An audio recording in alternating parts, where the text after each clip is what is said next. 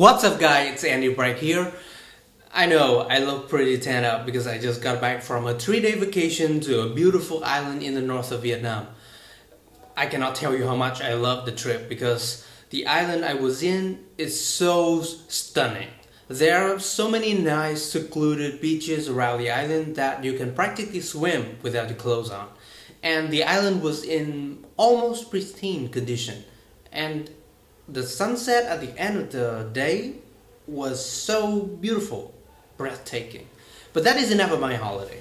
In today's episode of 5 Minutes About IELTS, I'm going to discuss pronunciation. Yesterday I just saw this video, take a look.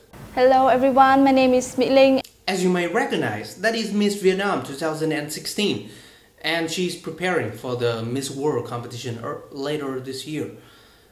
Don't get me wrong, this video is by no means for humiliating or mortifying Miss Vietnam and the way she speaks English. And to be fair, she has done a pretty good job speaking English this year, better than her predecessors. But nevertheless, um, I noticed that there are a lot of common pronunciation mistakes in her speech that a lot of Vietnamese people often make when speaking English. So in today's video, I am going to show you these kinds of mistakes and how to correct them. Again, this video is purely for educational purposes, not for mortifying or humiliating someone, so please don't get me wrong.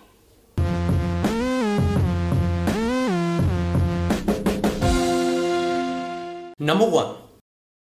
Hello everyone. Can you see it? The problem is with the way she say hello everyone, right? So one of the biggest problems for Vietnamese people when they speak English is that they often forget to stress the words. In order to sound good in English speaking, not only do you need to know about the correct enunciation, you also need to pay attention to the word stress. So in two words, uh, hello and everyone, the stress is on the first syllable. So, it's, so instead of saying hello everyone, you should say hello everyone with a little bit of stress on the first syllable and a little bit of falling intonation. You can check out the previous episode for more information. And number two, this time I have some problem with the way she says Vietnam. I'm Miss Vietnam 2016. To be honest, I think that native speakers will still understand us. It will say Vietnam, but uh, I believe that I am more inclined to believe that when you are speaking an international language, you should try to pronounce the words as closely to how the native speakers do as you can, right? So like in English, our country's name is actually pronounced Vietnam, and the language, which I believe a lot of people mispronounce, is called Vietnamese with a stress on the last syllable. So again, Vietnam and Vietnamese you should try to pronounce it like a native speaker. That's what I think. Number three, these teeny tiny mistakes. And I just have know that I will have the chance. That is probably just a small mistake and I'm probably just nitpicking here, but can you see it? She says, I have just known. The correct sentence should be, I have just known. A lot of people often forget to change the verb when they use present perfect. Number four, lack of paraphrasing. I don't know about you, but I think she repeats the phrase Miss World 2017 way too much. One of the biggest beauty pageant in the world is Miss World 2017. Before I go to Miss World 2017, when I go to Miss World 2017. I mean, actually, to be honest, in her case, this is not much of a problem. But if you are an IELTS learner, when you repeat a word too often, you will come across as just lazy, as you don't even bother to, you know, paraphrase the words.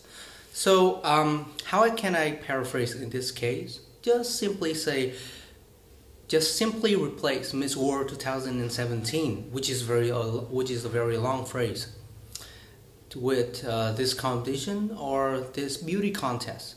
Simple as that. So basically, in the IELTS, in the IELTS speaking, I think you should try to paraphrase as much as possible because this will prove that you have a very rich lexical resource.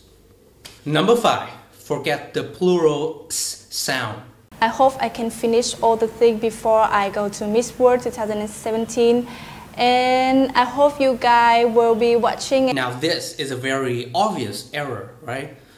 You can see that she said she said you guy, but actually the, the word guy should be in plural form, you guys, right? And also she said um, I hope I can finish all the thing. But actually, in this case, all the things should be the, the now thing should be in plural form, like all the things. I hope I can finish all the things. I noticed that a lot of Vietnamese people often forget to add the sound to make a noun plural when they speak in English. This is a very tiny mistake, but if you but in the IELTS test, if you make this kind of mistake way too often, you are in big trouble. So how can you correct this? I think that one of the best method that I often apply in my case is to record yourselves.